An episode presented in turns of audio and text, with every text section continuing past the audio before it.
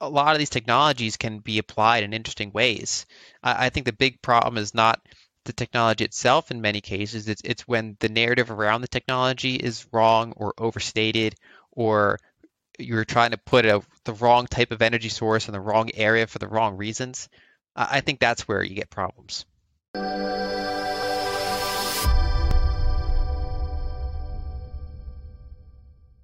Hey, everybody. Welcome back to the Blockware Intelligence Podcast. This week I have on Lyn Alden. Lyn, welcome to the podcast. Thanks for having me. Happy to be here. Awesome. Yeah. So I know you've talked about your background a little bit before. I know you were originally an engineer, but I'm curious to know about more about the first time you heard about Bitcoin. Like what were your original thoughts and like do you remember that moment or period of time? I mean, so it's a little fuzzy because it was a long time ago, but essentially, uh, you know, I, I had a friend that was mining it on her computer. This was like 2010 or so, back when you could just do that with a graphics card. Um, and from the first time I heard about it, I thought it was really cool. Um, I was like, you know, I kind of, I got the basics of it, and I was like, okay, this like self-contained system, and you know, you basically, you know, you can create new coins and get fees by mining it, and so I was like, this is a pretty cool system. And you know, I was really busy at the time, and so it's kind of like uh, I thought it was neat, but didn't really do anything about it. And I always thought like, you know, maybe I should do some mining, and then I just kind of didn't get around to it. Um, and of course, like you know, the coins back then were like insane. Like they basically had no price. They were like, you know, it, it's like um, the biggest ever opportunity cost of being lazy there. But anyway, um, and then like I would forget about it, and I would see like uh, you know, hit hit the media or something like that. Like when it say it hit a dollar, um, you know, media covered it, and you know, my my biggest concern at the time was that someone could just copy it, and I was like, okay, so Bitcoin's scarce, but why why can't you just clone it like 20 different times and then you know dilute the whole market share? And in some ways, that's kind of what happened, but um, you know, I it, it took me a while to really understand the implications of it. I had to kind of encounter it a number of times and I was never one of those people that like didn't like it or uh, said it wouldn't work. I was just kind of like, yeah, we'll see. It's it's cool. Um, and I think on the second or third time I, I came in contact, I was like, maybe I should just buy like a thousand dollars worth or something. And back then it was still super cheap, and I would, yeah, I looked at like the, it's just kind of like it was like friction uh, in terms of like uh, the way that the exchange looked back then, and there was it was kind of known as like a sketchy industry. And I was like, you know, am I gonna get scammed? Or I was like, I'll, I'll figure this out like next week. And then again, I just kind of like don't do it. And it was for me, what what made it interesting was, you know, I, I first wrote about it publicly in 2017, um, and that was near the peak. Um, and I, I, you know, gave the whole case of why it's interesting, but again was concerned about coin dilution and I also was at that point concerned about the sheer amount of like excess and exuberance in the space. So I, I was basically uh, I'm gonna I'm gonna pass. Uh, you know, um, and that ended up being a good decision. The whole space, is, including Bitcoin, underperformed for the next couple years. But during that bear market, I kept watching. And when I saw the resolution of the block size war in particular, it was a really strong test for Bitcoin's immutability. And I also saw that Bitcoin's network effect at this point really matters. Basically, you know, anyone can copy Bitcoin or, or make their own crypto, but you can't replicate the node network. You can't replicate the hash rate. Uh, you can't replicate the development that happens on top of it, the surrounding ecosystem. And so I, the combination of seeing that test of its immutability and, in my view, hitting a certain network effect and scale uh, really kind of pushed it over the line and, and in my view made it so that you know whatever the right position to have in it I, I think the answer is not zero. Yeah i think that makes a lot of sense. I think many intelligent people when they first find bitcoin they need a few touches and need a few narratives or, or you know different research to really understand it and figure out why it's important. And i think you know even back then when you originally learned about it the first time um, there just wasn't much good research or good you know narratives around what Bitcoin even is. It's hard to find. Um, but I think that was you know great background story. Um, we are filming this on uh, 2 p.m. on Wednesday, and we'll release it on Friday. But I I did see the Fed just uh, announce a 75 bips hike. Do you have any you know a uh, quick comment on that? Well, that was in line with expectation. Um, and so obviously we're doing this now, so I'm not paying attention to the news headlines. But yeah, 75 is in line with expectations. I think what will be interesting is what um, Powell says in the in the press, um, because people are wondering the you know the bigger question, the more uncertain question is, are they going to talk about tapering the rate of hiking? Right, they're still going to hike, but are they going to, you know, maybe start doing 50 basis point hikes going forward, or are they going to stick with very, very hawkish language? You know, it's it's kind of the sad day of our times where the whole world stops and here's what like you know one guy says that like him and his council of like elders are going to do with the price of money uh, and it has global implications, not just U.S. implications. Uh, but that's that's a state of where we kind of find ourselves in this like very analog, manual, uh, monetary world. So it's actually kind of a funny contrast uh, to like the the automated, global, open network of Bitcoin. But yeah, so you know, so far no surprises. Yeah, hundred um, percent. I do want to talk more about macro, but before we get into that, uh, you recently published a, a, piece on basically energy problems in the U.S. and, and one thing that I, or and globally actually, um, one thing that I, I, thought was very interesting in that piece was you talked about how there's actually negative energy prices in some locations and times in the U.S. and potentially all throughout the world. Um, how does that happen? That happens when there's too much uh, supply relative to demand, uh, but usually not for good reasons. It's kind of the similar reason why oil, the futures contracts, went negative in April 2020 because you suddenly had a big shutdown of demand, of lockdowns, and you know that oil still take is still flowing, and so you kind of run out of space to put it. Um, and you know we kind of can see that in, in some markets like this. And so basically, what's happening there is as you add more variable power sources to the grid, because you know, you know, we have solar, we have wind, we have things like that, uh, but we don't have great storage. You know, batteries have, have been around since the 1800s, and the progress on them is, is pretty slow. It's, it's very hard to make a cost-effective, energy-dense, affordable battery, especially at a utility scale. Um, you know, you can use batteries for like you know, shutting power down and very briefly and then going on to a different power source. They're good for like that brief bridging, but it's it's hard to like store energy at utility scale for like days and then deploy it when you need it.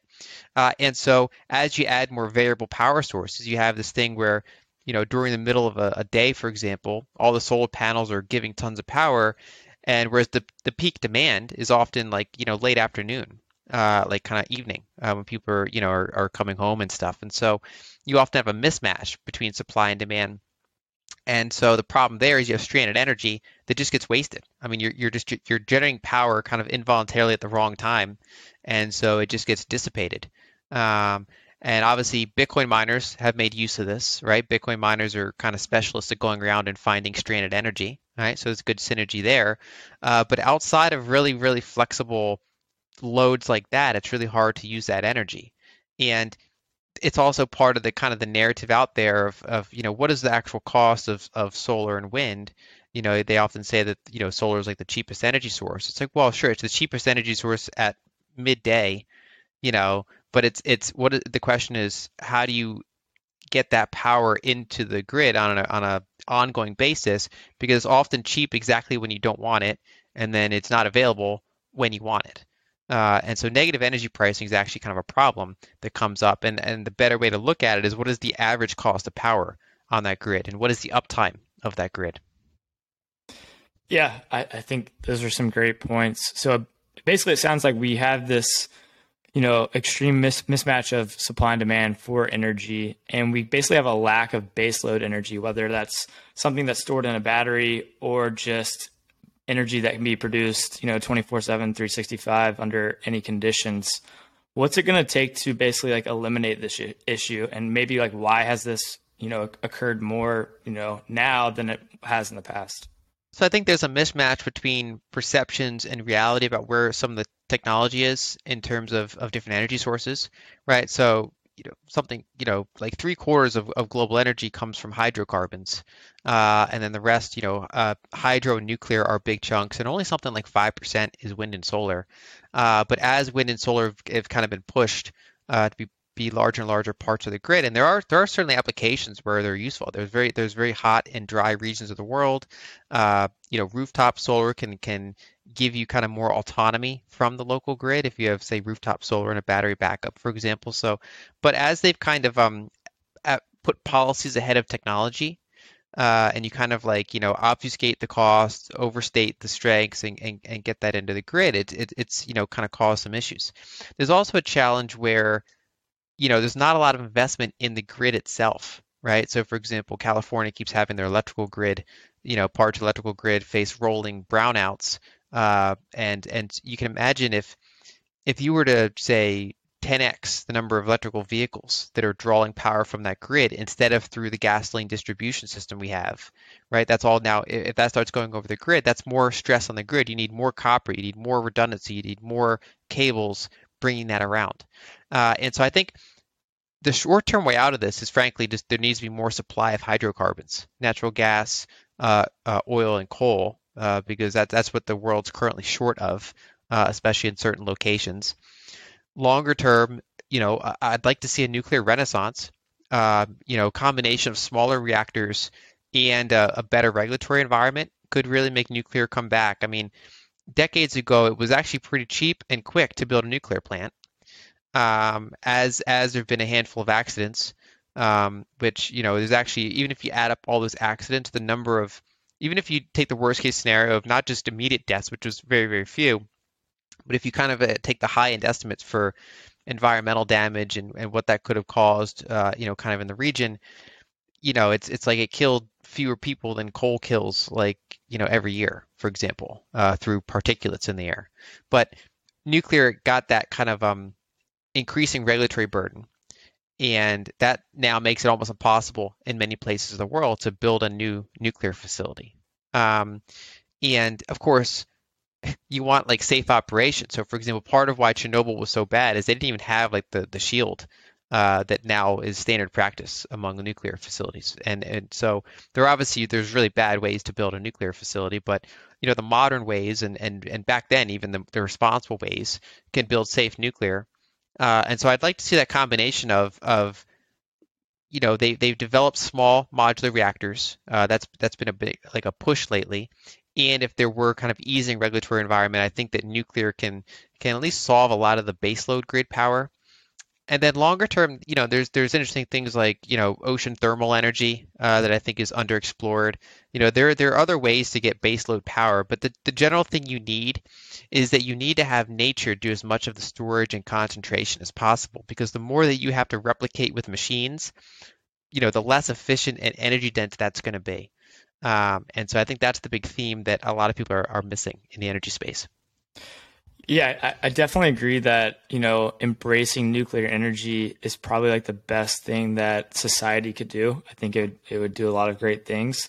And I, I agree that in order for that to happen, regulations kind of need to change or they need to maybe, you know, decrease the amount of regulations around building nuclear power plants.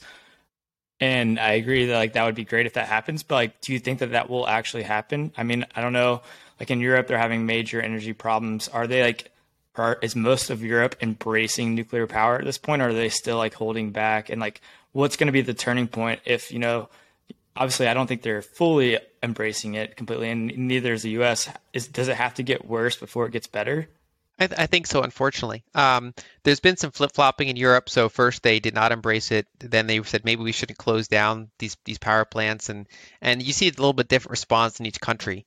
Um, and also, nuclear is not perfect. I mean, even in France, where they have a ton of nuclear energy, you know, they had an issue where because of a drought, you know, nuclear needs a lot of water uh, for cooling, and so their rivers were, were, quite low, and so a lot of their nuclear facilities ran into cooling issues. Um, and so it's not even necessarily a silver bullet, but it is something that I think most countries should have as a larger part of their grid.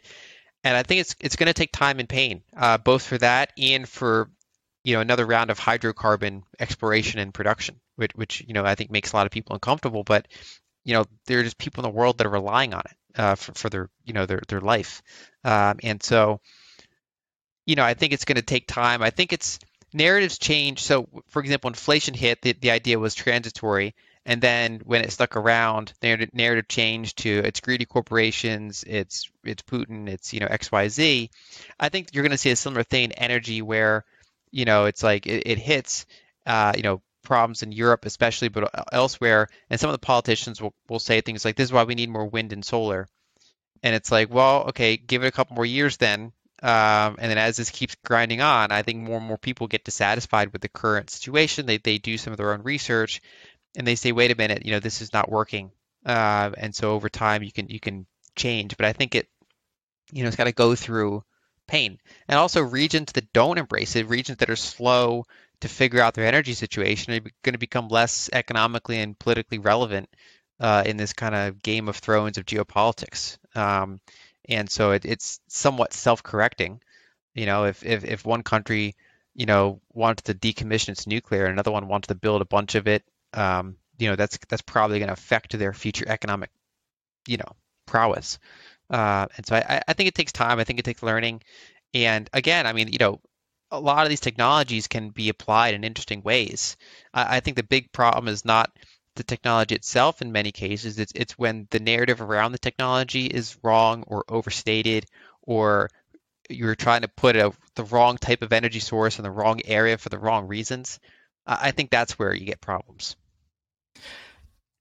Yeah, that's you know a bunch of very interesting points. I know um, in 2021 you you basically went back or you published this idea of, of why you were so bullish on the energy sector broadly. I'm assuming that's probably still the case. Um, and if so, how do you suggest you know your investors or your readers get exposure to energy? Like what you know assets? Do you like energy ETFs, or how do you like to get exposure? So that depends on what the investor prefers, uh, what, what, you know the areas that they know. I've been using a mix. I, I generally invest in the equity market, so a lot of producers and transporters of oil, gas, uh, coal, uh, and and also I'm directly investing in uranium itself. Um, now you can also do long dated futures of say oil, Brent, for example, Brent crude. Um, I, I, think there are multiple ways to play it. One thing you have to be careful of is jurisdictional risk. And so one of the things that could actually kind of contribute to a bull market is there are a lot of politicians that want to do things like windfall taxes on oil and gas companies and kind of use them as scapegoats for inflation. Now the problem, of course, is if you if you look at equity returns over the past 15 years, energy companies have been terrible. Uh, you know, there was a lot of bankruptcies when oil crashed in 2015, 2016. Then there were more bankruptcies in 2020. That was a very tough environment. You know, no one thought to do reverse windfall taxes, bail out the oil and gas companies. Um, but now that they're actually in a period of profitability, you know, um, politicians are kind of floating ideas like nationalization or windfall taxes. And the issue there is that if you're, I mean, that's like it seems like low hanging fruit. It's like okay, take take from the people that are ex- experiencing abundance and then help out you know, I, I see why politicians reach for that. But the problem is if you're an oil and gas executive and you're determining where you want to invest, whether or not you want to pr- bring new supply to market, you know, now now your your decision making is well, so my upside is potentially capped, but I still have all the downside risk if if you know oil is bearish or something. So I got to be very careful about investing now. And also, I mean, there's all these like initiatives to, you know, avoid oil and gas equities and their bonds and focus on kind of ESG approved things. So you basically increase the cost of capital for the oil and gas company. That increases the hurdle rate of a project that they'll be willing to invest in. They're more cautious and they're more self-contained, you know, using their using portions of their profits to invest and not issuing a ton of debt or equity, uh, like they did in the prior uh, decade. And so, but the good news is that higher cost of capital means potentially higher returns for investors that are willing to go in that space. Um, and so I think it's I think there are a lot of opportunities this decade, um, and it'll be volatile. But I think there'll be a lot of opportunities in oil, gas companies, transporters. Uh, I'm a little bit more cautious around uranium miners, uh, but there are vehicles out there that you can get exposure to physical uranium itself. Interesting. Yeah, I, I think that makes a lot of sense. I have one last energy question, then we can uh, move out of this. But um, in your in your uh, piece, you basically talked about this idea of EROI, energy return on investment. Can you explain that concept and why it's important? So it's a difficult to measure but important variable, which is to look at an energy source and determine how much energy you have to put in in order to get energy out, right? What is the multiple of that energy source? So as a as a, an easy to think of example, if you want to uh, produce oil, you need to dig a well, you need to uh, first you need to explore. They need to then you need to dig a well. They need to pump it out. They need to transport it and refine it, and that takes energy. You're basically putting, you're using oil to get more oil. And the question is, what is the multiple? And that changes over time, and it, and it varies depending on the type of, of energy source, like the type of oil deposit, for example. For example, there's a very high return on invest uh, on energy in say Saudi Arabia, and a much lower return on investment in very difficult to reach uh, uh, types of, of oil. Um, another example would be if you want to build solar panels, first you need to go up and you need to dig up a ton of polysilicon, which is a energy intensive. Then you need to manufacture the panels and then install the panels. So you, there's an energy input that you have to do. And then for the next you know three decades or so, those are producing energy. And so you can do a, a calculation and say, okay, what is the you know going back as far as we can in the supply chain, how much energy are we getting out compared to what we're putting in? And generally, what you see is that concentrated energy sources from nature, so that's uranium, geothermal, hydro, uh, and hydrocarbons of various types, they generally have high energy return on investment. Uh, so you can, you can get 30, 40, 50 or more uh, uh, multiple of energy for every energy put in. Whereas generally these unconcentrated types where you're, you're capturing the flow of energy rather than like a concentrated form, so solar, wind, uh, biomass, those end up being much lower energy return on investment which again doesn't make them bad in all circumstances, but it means that they have pretty significant limitations on the percentage of the of, of energy they can be uh, especially with currently current technology, and then especially in in countries that are trying to grow quickly, right? So it's easier to incorporate them to various degrees if you are kind of a, in a more stagnant population scenario, a more stagnant kind of wealthy, uh, slow growth scenario, uh, but they don't work very well when you're in a impoverished, fast growing scenario, right? So for example, you know, uh, the United States can, for example, gradually phase out coal, add a little bit of, add a little bit of uh, solar to its to its grid. Um, certain there's certain regions where wind can make sense, and especially if you use like say Bitcoin miners and some and some batteries to kind of smooth out the variability, you can make that work. Whereas if it's in India, you know, where they're uh, much much much lower energy per capita and then much kind of more impoverished base and a much faster growth rate, you know, they're getting most of their new energy from coal and oil. So even though they are around the margins adding some solar panel, they're really kind of focused on what is the fastest possible payback for energy. And so it really kind of comes down to what it is you're optimizing for. But high high uh, energy return on investment is a very important metric. Right now, if you were a large, you know, oil and gas executive, or you know, at a large power producing company, would you be looking at you know acquiring Bitcoin like public Bitcoin miners that are under extreme duress right now, or at least scooping up maybe their mining rigs. What are your thoughts on that? Probably as long as I had job security. So that's that's the thing. So there's there's career risk where you know the downside of something um, can can make someone not do it, whereas the upside makes them do it. So for example, why why was MicroStrategy the one that that kind of went all in on on Bitcoin? And it's like, well, Saylor has has you know a very large stake of the equity and the voting rights, and so he's able to operate that almost like a small business.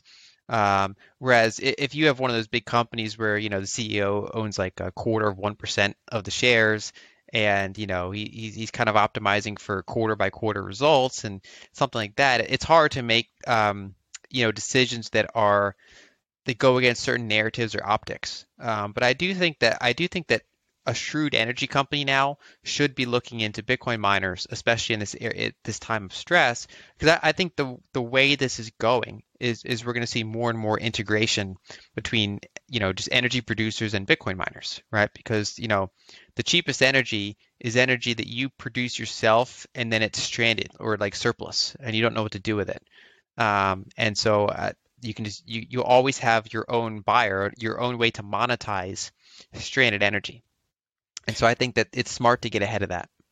Yeah, fully agree. I mean, I think it's like you said, other than the idea of, of career risk and kind of just playing it safe, it seems pretty much like a no brainer, especially if you're, you know, generally a Bitcoin bull. I'm curious to know kind of how you broadly think about Bitcoin adoption itself. Like Bitcoin regularly experiences, you know, massive parabolic bull, bull runs like 2013, 2017, 2021, and then it follows like the the dark bear markets. Um, what do you think like the catalyst for those parabolic bull runs are? Like some people argue like okay, halvings are somewhat of a catalyst. Some people argue money printing. Some people argue like M2 money supply growth. It's highly correlated with you know all three of those bull runs. Do you think it's you know one of those more than the others, or do you think it's a combination of them? How do you think about those bull runs? So I think the halving matters over time, obviously, but I, I don't think the timing is super useful um, for for the specific kind of um, you know bottoms and tops of, of those big markets. I think uh, I think liquidity is a, a much closer variable. I've done a lot of analysis on this. So if you look at PMI cycle, so Purchasing Managers Index, it's kind of a, a, measure. You know, if I look at one macro chart for a country, I want to look at its PMI, which is you know Purchasing Managers Index. If it's if it's rising, it means the economic growth rate is accelerating, and if it's falling, it means it's decelerating.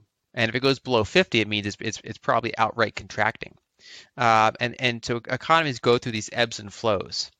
And generally, Bitcoin does very good in rising PMI environments, and most most risk-on, quote-unquote risk-on type of assets do well or better in the rising PMI environments, whereas Bitcoin generally does historically pretty poorly in falling PMI environments. Um, and and generally, the types of investments that do well there are defensive types of equities that are less uh, economically exposed. But then when you dig in deeper, uh, you find that liquidity uh, corresponds heavily to PMI and Bitcoin is even more closely associated with liquidity. And uh, one one simple way to measure that is to look at global M2, or let's say M2 of the top five countries, for example. You know, kind of pick pick your sample, but basically a, a large section of global M2, which is broad money supply, and then you denominate that in dollars. Um, and if you chart that in rate of change terms, like year over year percent change, and you run that next to Bitcoin, uh, especially in year-over-year percent of change terms, you'll see pretty strong correlation. So basically, Bitcoin has not been acting as a hedge against quote-unquote inflation like CPI, uh, but it actually is a very, very strong hedge uh, against global growth of broad money supply in dollar terms, and then it does poorly when that when that is decelerating or especially when it's negative uh, year over year. And that makes sense because that that's kind of a liquidity driver for everything. And what determines that, there's two main variables to determine that. One is how much money printing is happening among the major powers, and then also how strong is the dollar relative to other currencies, because when you denominate all of that in dollars, uh, you know, if the dollar's stronger, you know, you can get flat M2, even if most M2s are still kind of going up. But if, if you put it in dollars and the dollar like went up like say 10, 15% that year, you could get a flat figure. And that's generally a bearish environment for Bitcoin. Um, and so I, I, I generally find that to be the strongest correlation that when money supply is growing, when liquidity is abundant, generally Bitcoin does well, uh, pretty strong correlation. And then when that's all tightening and pulling back, that's when that's when Bitcoin tends to struggle. Yeah, I mean, it makes a lot of sense that it's Bitcoin is highly correlated to M2 growth rather than you know CPI inflation itself. And it's interesting because I don't remember ever seeing like an M2 uh, growth percentage chart uh, compared to the price of Bitcoin until maybe this year. And and now that I've seen it, I'm like, okay, like this makes you know a lot more sense. You know, halvings I think are like bullish catalysts, but you know the M2 growth makes you know a ton of sense in my opinion. Um, I guess just moving forward, kind of given this uncertain macro environment that we're in, what are the chances that we see like another great recession like scenario, maybe where like U.S. equities end up you know over 50% off their all-time highs. Do you think that's a high probability at this point, or or a low probability?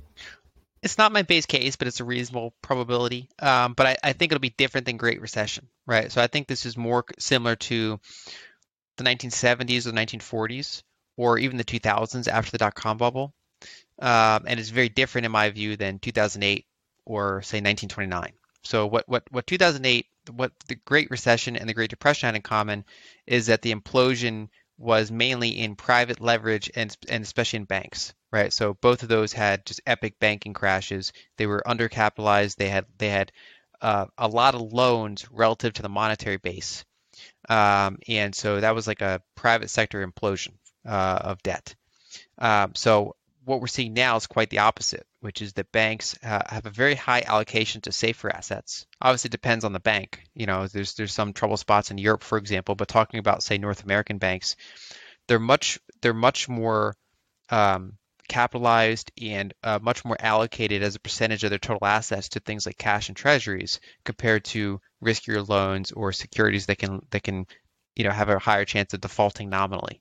And so I think that looking at 2008 is like fighting the last battle and that there's there's problems now. In some ways, there's bigger problems, but they're different problems. So I think the problem now is more at the sovereign level, at the currency level, right? So Japan has too much debt, Italy has too much debt, um, United States has too much debt, UK has too much debt, uh, multiple countries in the world have too much debt, and so they are in a situation where, you know, they have trouble raising rates to to suppress inflation um, uh, sufficiently. And so I think I think that a lot of the pain is going to be in bond and, and currency markets. We've already seen that. That that's already what made this different. And that's not a great environment for like unprofitable growth stocks, right? So if you look at at you know when you when you entered the 2000s decade uh, after you got out that bubble, you had a more inflationary commodity driven environment.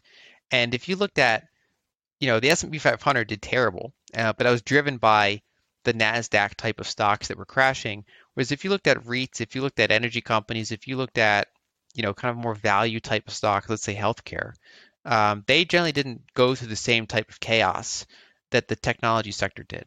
Um, and I, think we're kind of in a similar environment where because it's more inflationary uh, and because the challenges are more on commodities and interest rates and sovereign bonds, it's just a very different environment. It's a it's a more stagflationary type of environment rather than like a deflationary environment. And so I, I think there are better analogs than the 2008 um, crisis. Yeah, I, I think that's you know very reasonable. There's kind of this sentiment now among I think you've mentioned this before and other macro analysts how the Fed's basically going to you know keep hiking until inflation cools down or something in the treasury market breaks how close are we are to either of those and like you know which one do you think is going to happen first? And you know if something in the treasury market breaks what do you mean by that? Like what exactly would break? Well so back in say march 2020 the treasury market broke. So so you know the global economy shut down. The dollar spiked because everybody still had dollar debts but their dollar cash flow suddenly dried up. And so that was a problem because all that debt represents demand for dollars and so the Fed had to come out. And so one, one way that, that they handle that, if you're a country that has a lot of dollar denominated debt and you're say like your banks are about to crash, they need the dollars, you can sell some of your treasuries uh, and then use those dollar proceeds to kind of um, you know help your economy get out of that mess. Uh, and so what happened was dollar spiked, and then there's huge forward selling pressure of treasuries, and it basically broke the treasury market. It just kind of went no bid at certain parts, uh, especially off the run securities. Um, and it's not because people looked at the price and said that's not the right price. It's, it's a mechanical issue of we have treasuries for this reason. This reason happened, so now I, now I have to sell treasuries. And we're seeing kind of a slower moving version happen now, which is that as as the Fed is more hawkish than most other developed countries, as the dollar strengthens, uh, that's you know generally you're seeing a strong inverse inverse correlation where now other countries have to trim their treasury exposure uh, to supply themselves with dollars. Um, and so they're basically calling in their dollar claims. Um, and so the you know the Fed selling treasuries, the foreign sector selling treasuries, uh, U.S. commercial banks, due to regulations, are kind of stuffed already. They can't really buy more treasuries unless they adjust certain leverage ratios. Uh, and so the biggest balance sheets aren't buying. And then the question is, can these smaller balance sheets absorb it at these higher prices? Uh, like, a, uh, can can that can these higher yields entice more of those demand to come in. And so we're seeing unusually high volatility and unusually bad liquidity in the treasury market. And it hasn't outright broken yet, uh, but it's very strained. On the other hand, I, I think we are seeing some disinflationary pressures. Um, if you look at a lot of, um, you know, if you look at shipping rates, if you look at semiconductors, if you look at, um, you know, there's a lot of bottlenecks that have been somewhat resolved. Um, and we're seeing disinflation around the margins.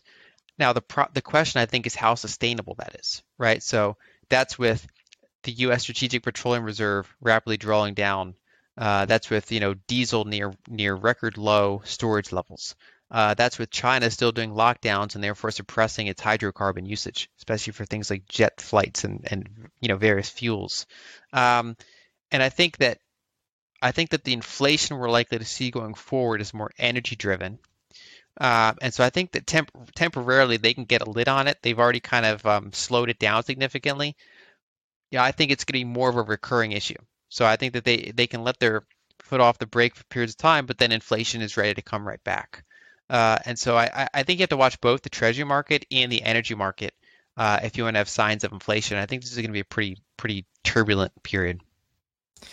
If the Fed uh, does end up pivoting because something in the treasury market breaks, but they pivot before inflation, you know, drops back down to two percent, how do you think like that will be justified? You know, more from like a political perspective. Will there be like more fiscal stimulus that are like inflation handouts, like inflation based UBI that are kind of ironic, but will, will, will more programs like that come about to help the populace while the Fed, you know, continues pumping liquidity into the system?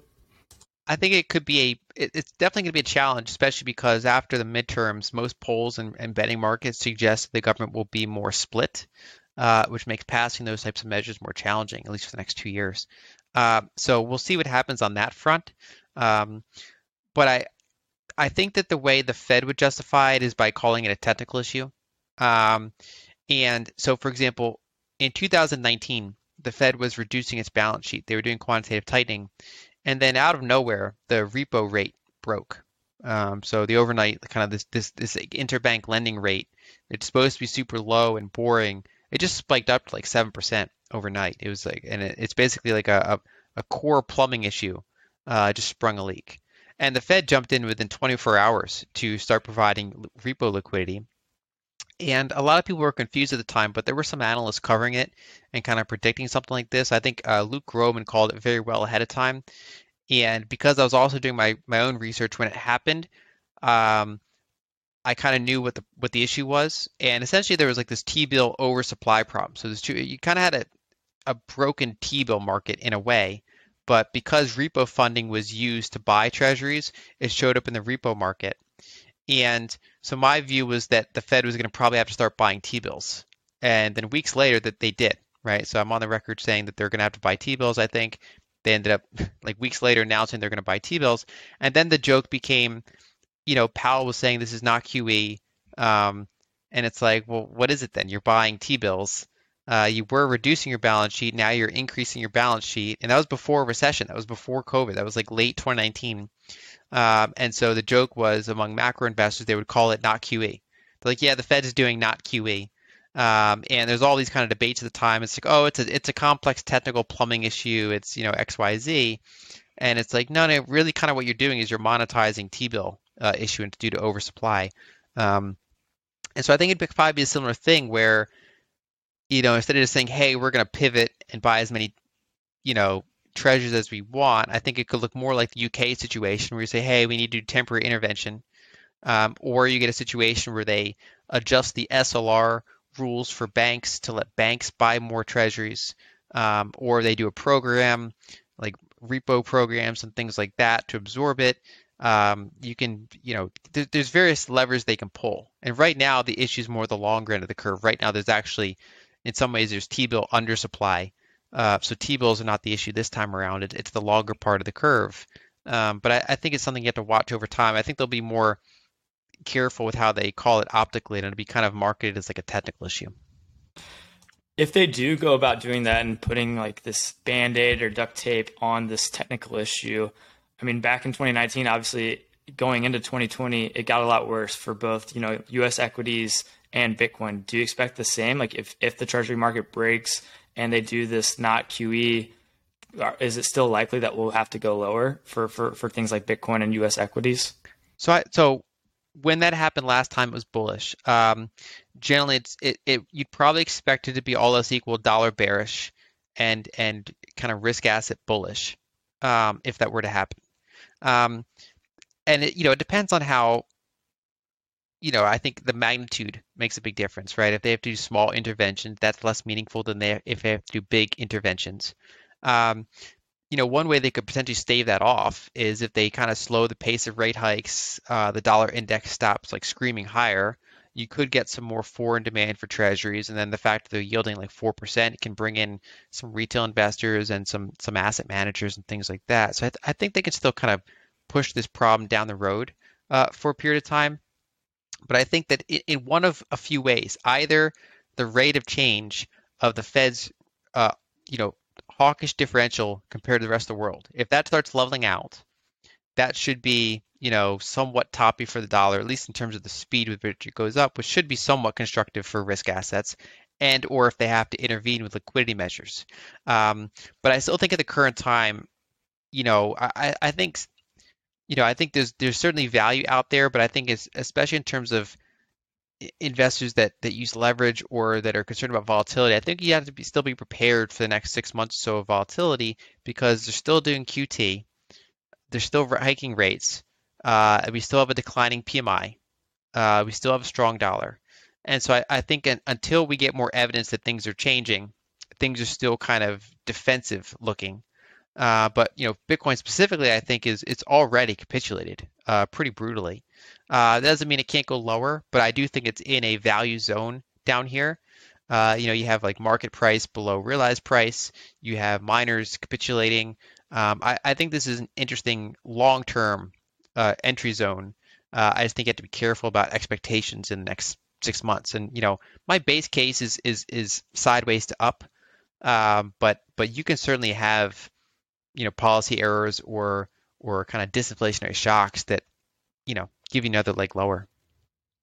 Yeah, I, I definitely generally agree with, with that sentiment that, you know, it's definitely a value zone for Bitcoin and, and probably like US equities as well, but there could be more volatility on the way. Who knows?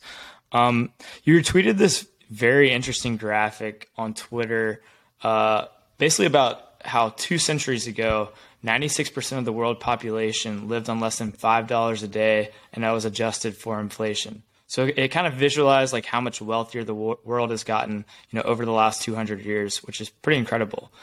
And a kind of a controversial question here, but do you think fiat money is, is possibly of what contributed to this rapid advancement, rapid, you know, growth of the world? Or do you think is mainly just technology reaching a tipping point and, and freeing up time for other humans to, you know, build other technologies and it was just kind of a compounding process? I think it's hydrocarbons. So going back to the prior discussion on energy uh, return on investment, you know, if you if you map human population, um, you know, that reduction in poverty and hydrocarbon use, it's essentially the same chart, right? So we started discovering, you know, first was coal, and then you know, especially with with the with oil, um, you started to see this massive increase in wealth, and that's because you know instead of having most of the population have to like farm to feed themselves and, and the others, you know, one farmer with a tractor can do the work of of 20 people, for example. Uh, and so essentially, there's like a crazy number. Like every barrel of oil is like 20,000 plus man hours of like of like caloric use, right? So just just imagine like, and that's like, you know, right now that's what like ninety dollars. I, I don't have the price in front of me, but you can get you can get 20,000, you know, man hours of labor essentially with with you know ninety dollars. Um, and that was that's like it tremendously uh, beneficial for productivity. And then when you combine that with you know the discovery and application of electricity, uh, using all that energy to to pump water. Um, so you you basically people now have clean water. They you you get rid of wastewater. You bring in clean water. Um, you know, uh, some some basic medical discoveries about you know how germs work and how to do you know surgery with anesthesia and things like that. A handful of technologies can just dramatically change people's lives, uh, and so that started happening uh, before fiat currencies. That was happening through the 1800s, for example, uh, and it continued through the fiat currency era. Uh, but I, I, think a lot of that was you know hydrocarbon usage specifically and, and just in general the the application of, of high energy return on investment sources yeah and, and in some ways that kind of comes back to bitcoin since bitcoin is basically this technology on trying to incentivize more energy production and more efficient energy production and i think you know hopefully you know in the next 20 years or so we'll have another hydrocarbon like advancement in energy production that maybe you know freeze, you know, not 200x uh, or 20,000 hours, but maybe 200,000 hours uh, for per barrel of oil or per uranium uh, sample out of the ground. Yeah, uranium is one of the densest of all. I mean, one little pellet, you know, can can uh, I don't know the numbers in front of me, but it's it's tremendously energy dense. And there, you know, I think like you know, there are people looking at the fact that we don't tap into most of our ocean's energy, for example, you know, I, I think there are kind of areas of exploration. There's, you know, there's people looking into uh, ways to get um, geothermal energy to, to more people that, you know, they can go deeper and, and see if they can make that economical. We'll find out. You know, I think that there are on the horizon, you know, interesting energy sources. And I just think it, it, it takes a willingness to use them. And it takes, you know, one of the benefits of Bitcoin is that, you know, it, there's always like a, a kind of a guaranteed buyer. Um, and that allows you to bootstrap energy sources that might otherwise, you know, be more challenging. And so I'm I'm pretty optimistic long term, even though, you know, energy energy scarcity is one of the the scariest things that a, a civilization can go through. Um, and you know, for for emerging for developing countries, the biggest thing is like food scarcity, followed by energy scarcity. Whereas for developed countries, generally food's not a problem, and so energy is the biggest thing that if you mess that up, that is that is a severe problem. And I, I think that this is going to be a challenging decade for energy, uh, but I do think that it is solvable. Yeah, I guess it's safe to say that the short term, you know, doesn't look too great, but the long term is, is certainly very positive. Hopefully. um, yeah. One last question, and then and then we can go ahead and wrap it up. How do you envision the world looks in maybe 20 to 50 years, specifically around Bitcoin? Do you think of Bitcoin always being maybe like this treasury reserve asset that's only used for savings technology, or do you think it's possible that Bitcoin becomes like the go-to transactional currency between you know individuals and merchants, or or do you always see like maybe like fiat money like dollars or, or treasuries existing? So predicting exponential things is always challenging. Um, and so I, I, think you have to hit milestones before you then make more ambitious assumptions, right? So, you know, it's kind of like wake me up when Bitcoin's at 10 trillion, and then we'll start talking about the next step, right? So uh, I think you have to, I think you have to kind of take things step by step. But I think that what makes Bitcoin interesting is it mixes that savings technology with that censorship, you know, resistance, uh, you know, global settlement network um, with things like lightning and fedimints and you know all these different types of scaling and speed and privacy uh, improvements on bitcoin um, i don't see a reason why it can't be used uh, for more and more payments over time. I, I, think there will always be some degree of custodial overlays um, on that for, for people that want that. And you can have a country for example that backs its currency by it and you know uh, it gets integrated into payment systems. I think it'll. I think a lot. A lot of people will be using Bitcoin, and I necessarily know, you know, the ways that they're they're interacting with that full stack. Um, but I think that, you know, at the very least, um, you know, unless something disrupts it, I, I think it's it's it's going to keep growing over the long term as as something that more and more people want to have some of, and then as a reserve asset, and then you know, over a long arc of time the way I would phrase it is, you know, there's there's almost 200 countries and almost 200 currencies, and that's in, that's a, that's kind of like barter, right? I mean, that's you know, and I, I, think that there doesn't need to be that many currencies, and that, and that you know, over time it becomes increasingly untenable to have a lot of those currencies in a world where Bitcoin exists and is, let's say, 10 trillion dollar market cap and is more stable, more widely held. Um, I, I, think that a lot of people would opt into using Bitcoin, that would kind of crowd out, uh, you know, starting from the periphery and moving inward, a lot of those types of currencies. Um, and so we'll see what happens with some of the core developed currencies. Um, I think they're going to go through a currency devaluation and a debt crisis uh, in the next you know, 10, 20 years. Uh, but I think as you look out really far, I think you know Bitcoin's the the money that a lot of people are going to want to hold, and then ideally to use. Awesome. Well, I think this is a great spot to go ahead and wrap it up. Uh, thanks so much for coming on. I think the audience will love this. Um, is there anywhere you want the audience to go after this? I know you have a Twitter. Anything else? Uh, they can check out lynalden.com and they can also check out my Twitter uh, at lynaldencontact. And thanks for having me. Awesome. Thanks, Lyn.